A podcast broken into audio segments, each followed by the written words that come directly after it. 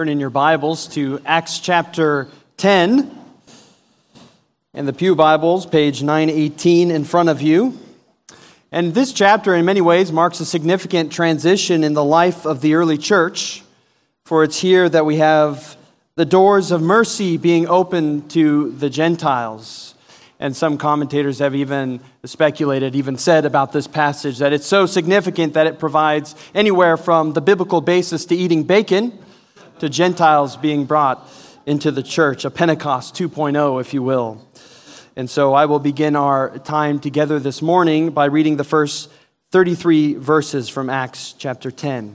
Here now, as God speaks to us through his holy, inspired, and life giving word. At Caesarea, there was a man named Cornelius, a centurion of what was known as the Italian cohort a devout man who feared God with all his household, gave alms generously to the people, and prayed continually to God. About the ninth hour of the day, he saw clearly in a vision an angel of God come in and say to him, Cornelius. And he stared at him in terror and said, What is it, Lord? And he said to him, Your prayers and your alms have ascended as a memorial before God. And now send men to Joppa and bring one Simon who is called Peter. Is lodging with one Simon, a, tanner, whose house is by the sea. When the angel who spoke to him had departed, he called two of his servants and a devout soldier from among those who attended him. And having related everything to them, he sent them to Joppa. The next day, as they were on their journey and approaching the city, Peter went up on the housetop about the sixth hour to pray. And he became hungry and wanted something to eat. But while they were preparing it, he fell into a trance and saw the heavens open and something like a great sheet descending, being let down by its four corners upon the earth. In it were all kinds of animals and reptiles and birds of the air. And there came a voice to him Rise, Peter, kill and eat. But Peter said, By no means, Lord, for I have never eaten anything that is common or unclean. And the voice came to him again a second time What God has made clean, do not call common. This happened three times, and the thing was taken up at once to heaven. Now, while Peter was inwardly perplexed as to what the vision that he had seen might mean, behold, the men who were, were sent by Cornelius, having made inquiry for Simon's house, stood at the gate and called out to ask whether Simon, who was called Peter, was lodging there. And while Peter was pondering the vision, the Spirit said to him, Behold, three men are looking for you. Rise and go down and accompany them without hesitation, for I have sent them. And Peter went down to the men and said, I am the one you were looking for. What is the reason for your coming?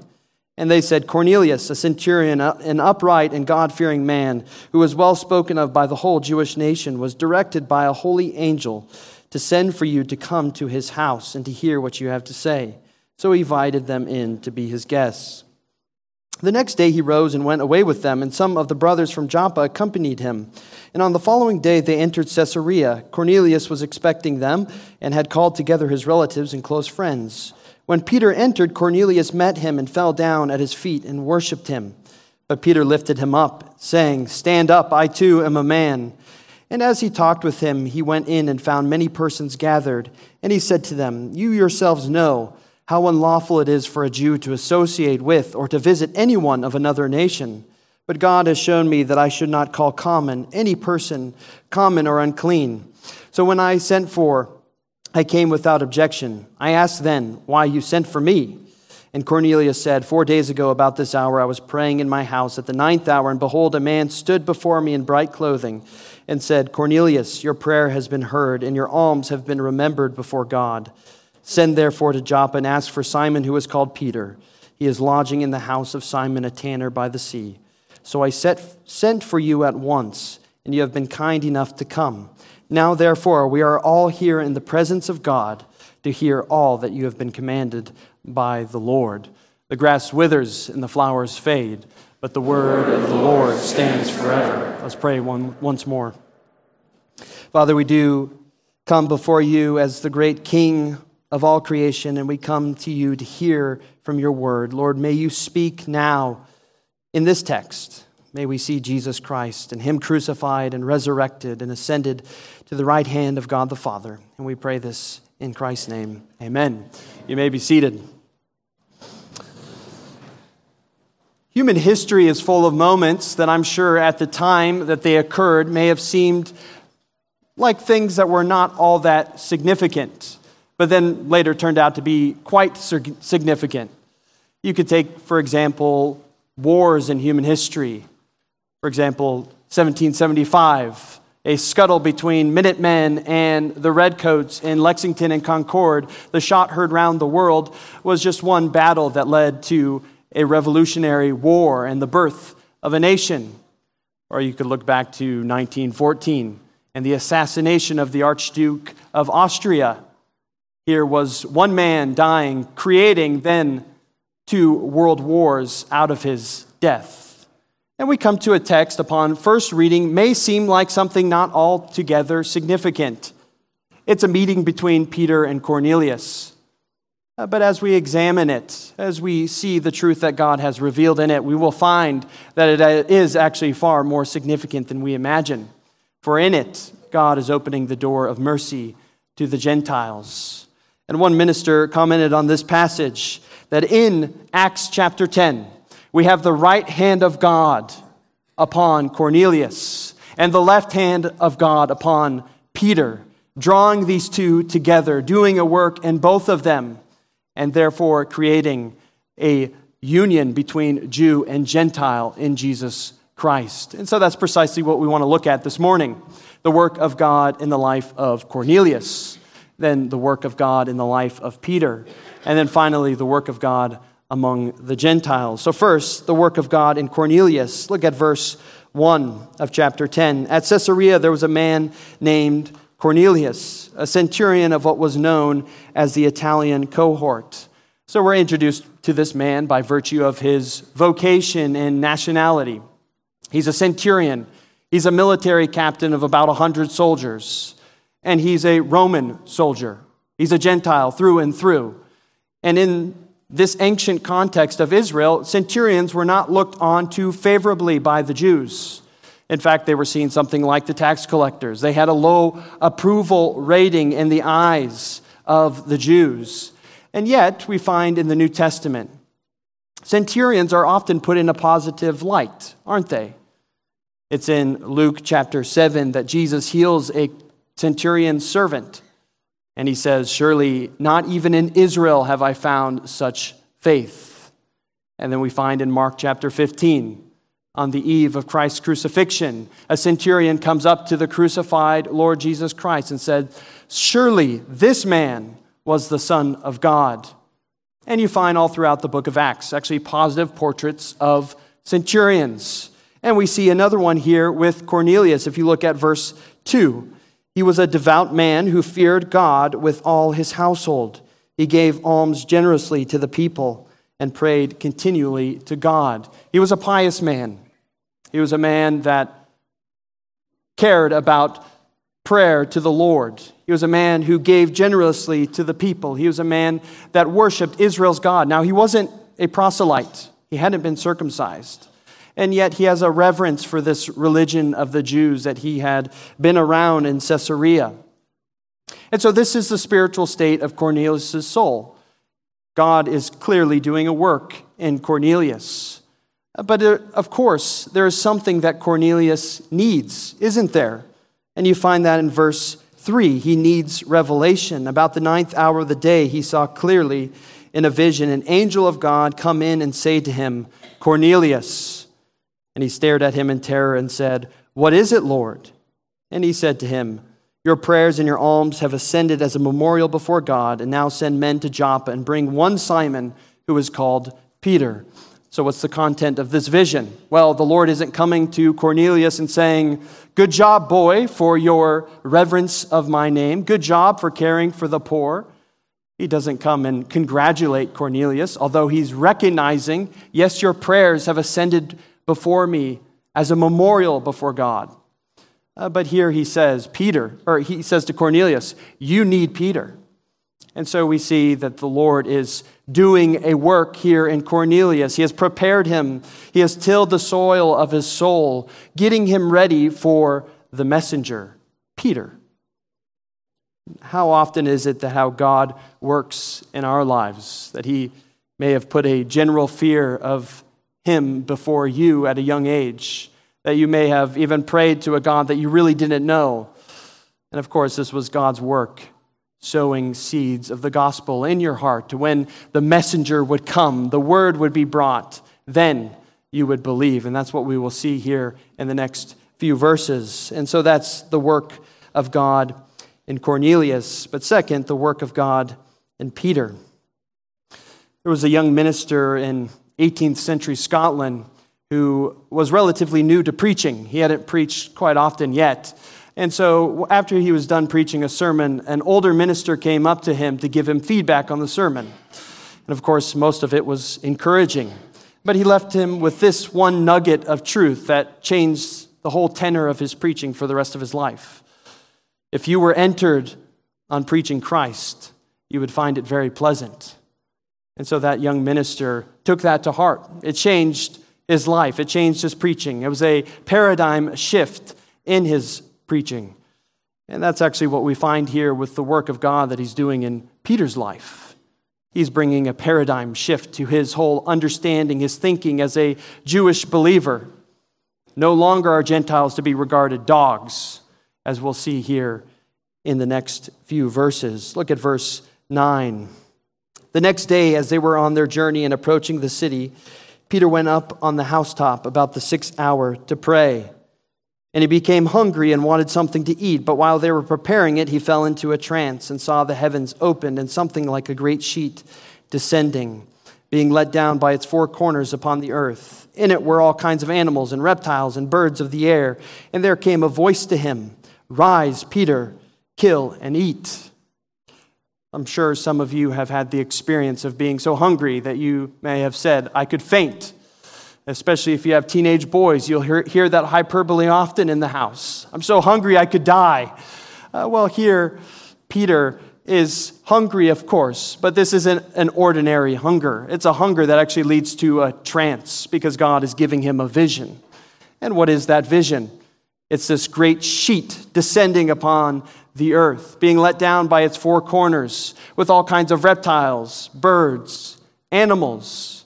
And so Peter, in his deep hunger, could look at that and certainly justify well, here is some food for me to eat. He's waiting for lunch. And of course, he can satisfy his hunger if he just took one of these animals. And yet, that's not the response that we see by the Apostle Peter, do we? Look at verse 14.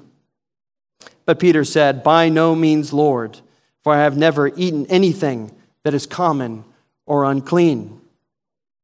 And so he has this vision from the Lord. The command that comes from the Lord Rise, Peter, kill and eat. But what is his response? By no means, Lord. And at one level, we can see how that is disobedience. Peter is often in the pattern of disobeying the Lord, saying, By no means, Lord. Of course, every Christian should have in their sentences only yes next to Lord. But Peter is clearly unwelcome to this whole idea of killing and eating these animals. But on another level, it's actually to be entirely expected. You can go back to Leviticus chapter 11, and the Lord lays out, prescribes, here are the animals that you may not eat. And what's listed there? Reptiles, certain kinds of birds, and certain kinds of animals. And so Peter is a good Jewish believer. He knows his Old Testament well. He's not going to believe just any vision from heaven that abrogates God's law. And yet, of course, it was even in the ministry of Christ that he began to show how the law was a tutor to point them to Christ. And Christ says in Mark chapter 7 that all of these foods that you think make you unclean, they simply go into the stomach. It's what is in the heart that defiles a man. And thus he declared all foods clean. Because at the advent of Christ, Christ was showing that he is the fulfillment of the law. Those dietary restrictions, which were established to set apart Israel from the rest of the nations, those days have ended because in Christ the gospel has come. That's where true holiness is found. And yet, of course, Peter is still not buying it, as you see even in verse 15 and 16. And the voice came to him again a second time What God has made clean, do not call common.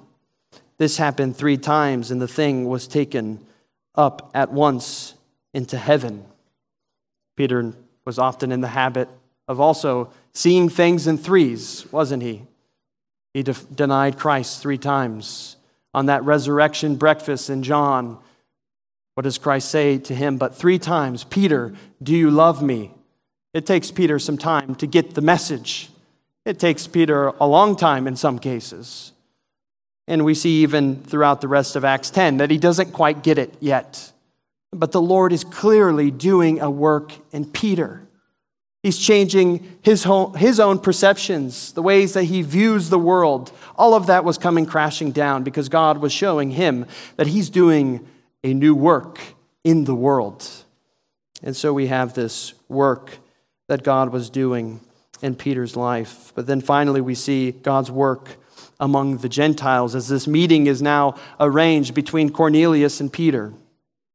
Uh, several years ago, a friend of mine and I went to a pastor's gathering uh, where one of the world premier New Testament scholars was there speaking to all of these pastors. And afterwards, he was introducing himself to some of the different pastors that were there and greeting people as they left. And so we were big fans at the time, and so we rushed up there to go say hello. Uh, well, as many do when they are starstruck uh, by celebrities, my friend locked up. He couldn't say a word because he was in the presence of this great man uh, that he perceived. And so he said simply, Well, uh, Seth has a question for you. I thought that it was a way to throw a man under the bus right there. Uh, but the reason why I tell you this story is because after Cornelius finally gets his meeting, he gets his visitation, he falls down in awe of Peter. And you see that in verse 25 and 26. When Peter entered, Cornelius met him and fell down at his feet and worshiped him. But Peter lifted him up, saying, Stand up, I too am a man. And so Cornelius is clearly not putting his worship in the right place. He's bowing down to this man named Peter. And Peter rebukes him right on the spot. He says, Stand up, I'm just another man. And I think we can all see the problem with that. Worship only belongs to the one true God. But I hope you can see the excitement, the awe of Cornelius that he's so thrilled by the concept that Peter, a minister of Jesus Christ, oh, eyewitness of Jesus Christ, would be in his midst to tell him the truth about Jesus Christ, that he falls down in awe. And you see those great words that Cornelius even says as he remarks on why this whole event took place in verse 33. Now, therefore, we are all here in the presence of God to hear all that you have been commanded by the Lord the Lord was doing a work in Cornelius. Here was that gospel minister in his midst, and he's excited. He wants to hear the word, he wants to hear everything about Jesus Christ. And shouldn't this be the heartbeat of every Christian?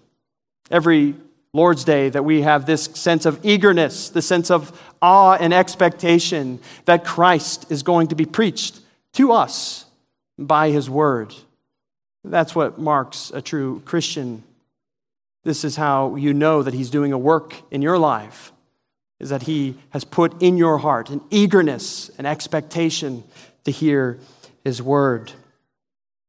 And so here we have this meeting that's been set up, and now it's Peter's chance to preach. And if you've been with us through our study in the book of Acts, you'll know going all the way back to Acts chapter 2 was that great day of Pentecost, where Peter preaches to thousands he preaches of Christ's life, death, burial, and resurrection, and the Spirit falls down on those first Jewish Christians. And they are speaking in tongues, they're extolling, magnifying the glorious work of God in Jesus Christ.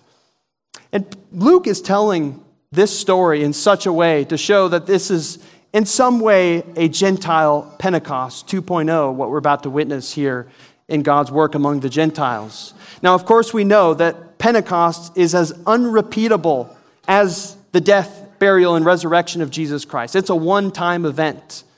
But here, Luke is simply trying to show us that the same Savior is preached, the same Spirit is received, and the same sign of baptism is administered. And so, in this uh, portion of Scripture, Acts chapter 10, it is truly showing how the doors of mercy are being opened wide to the Gentiles. And this was God's plan all along. You can go back to Genesis chapter 12, where God makes a promise to Abraham to set apart this nation of Israel. It's in his seed that all the families of the earth would be blessed. You can go to Isaiah chapter 49 and see how Israel was to be a light of revelation to the Gentiles. You can even go to Luke chapter 2, Simeon's song about the advent of Christ, and you will see that Christ was that light of revelation to the Gentiles. So, all along in the Old Testament, New Testament, God's purpose, His plan, His kingdom was not just for one nation, but was for all of the peoples of the earth, that they would be blessed in Jesus Christ. And this is the message that Peter is finally beginning to grasp here as he preaches on this second day of Pentecost. You can look at it in verse 34. So Peter opened his mouth and said, Truly I understand that God shows no partiality. But in every nation, anyone who fears him and does what is right is acceptable to him. As for the word that he sent to Israel, preaching good news of peace through Jesus Christ, he is Lord of all. so Peter is simply trying to show the Gentiles the message that God was working into his heart, that God shows no partiality. The gospel is for the Jew, yes, but it's also for the Gentile. All of these artificial distinctions that we make among ourselves, they are to be eradicated at the foot of the cross because in Jesus Christ, God is saving people from every tribe, tongue, nation, and, and language. This is what God is doing.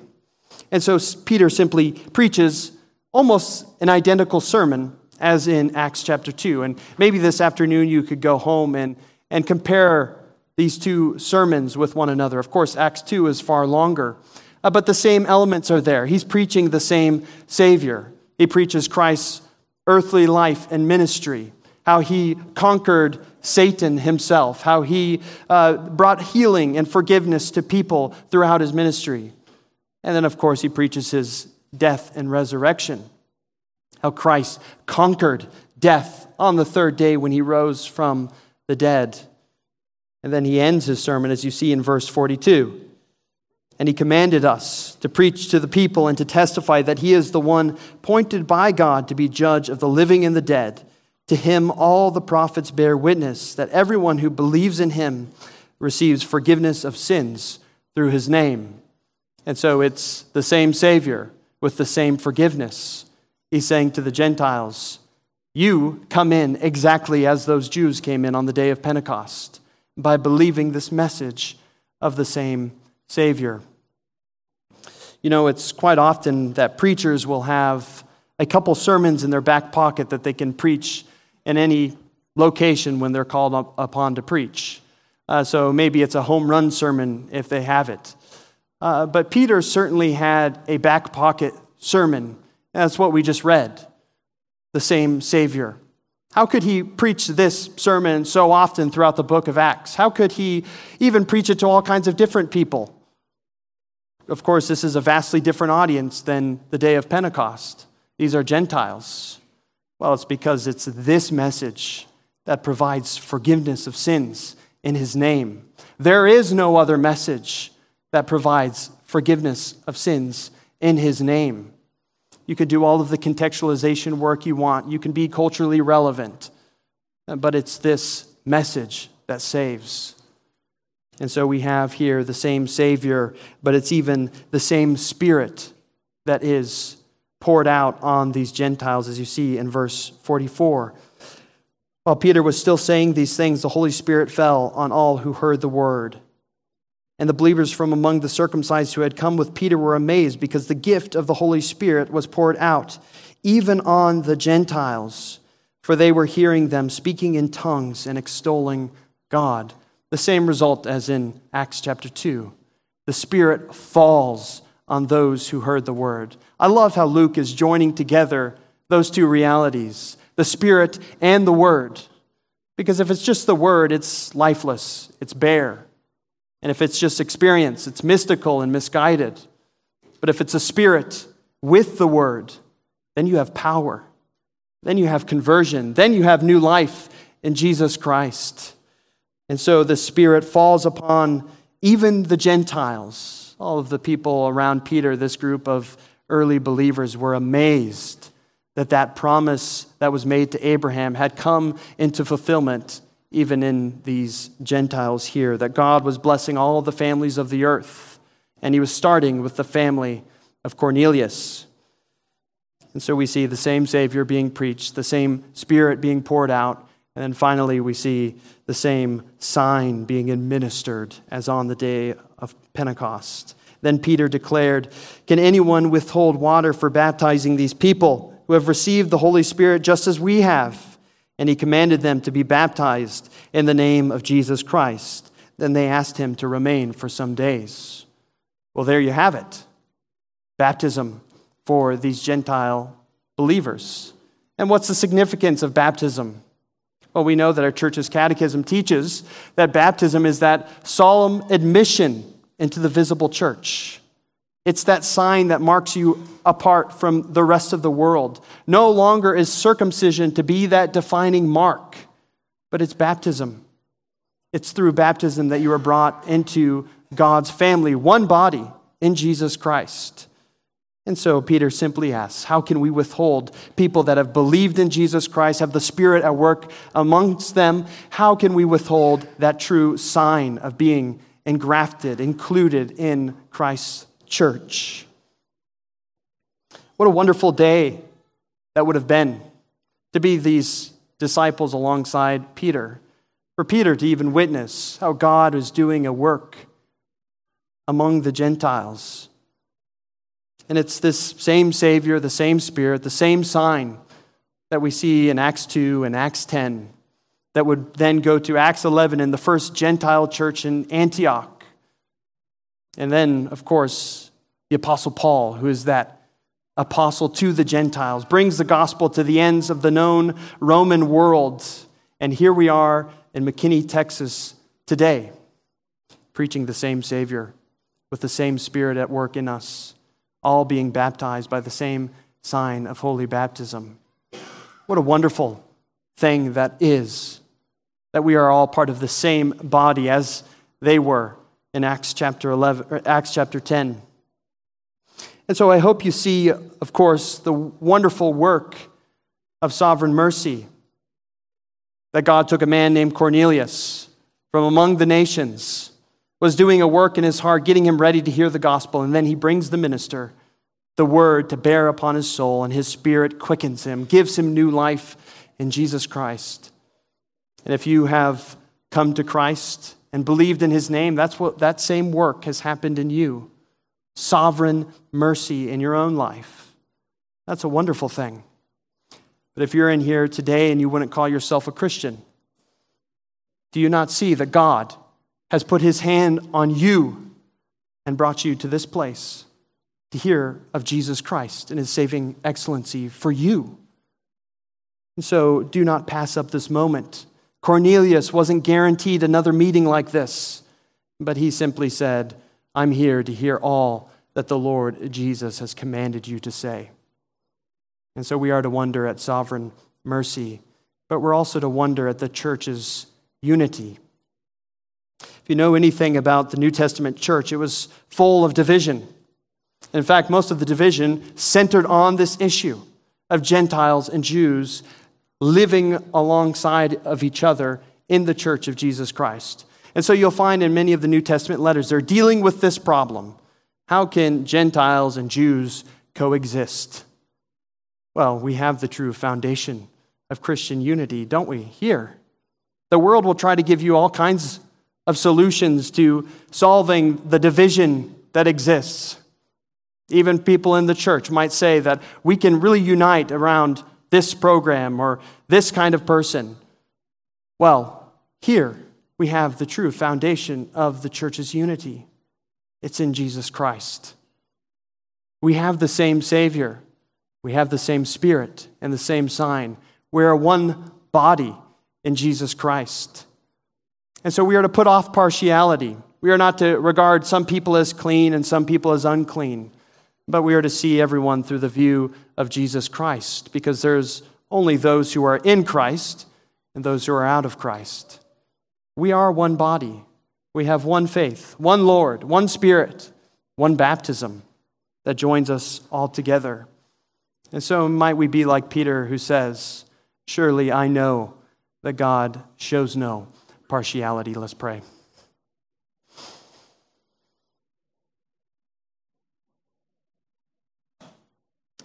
Father, we do thank you for the church of Jesus Christ, that you have called each one of us into it.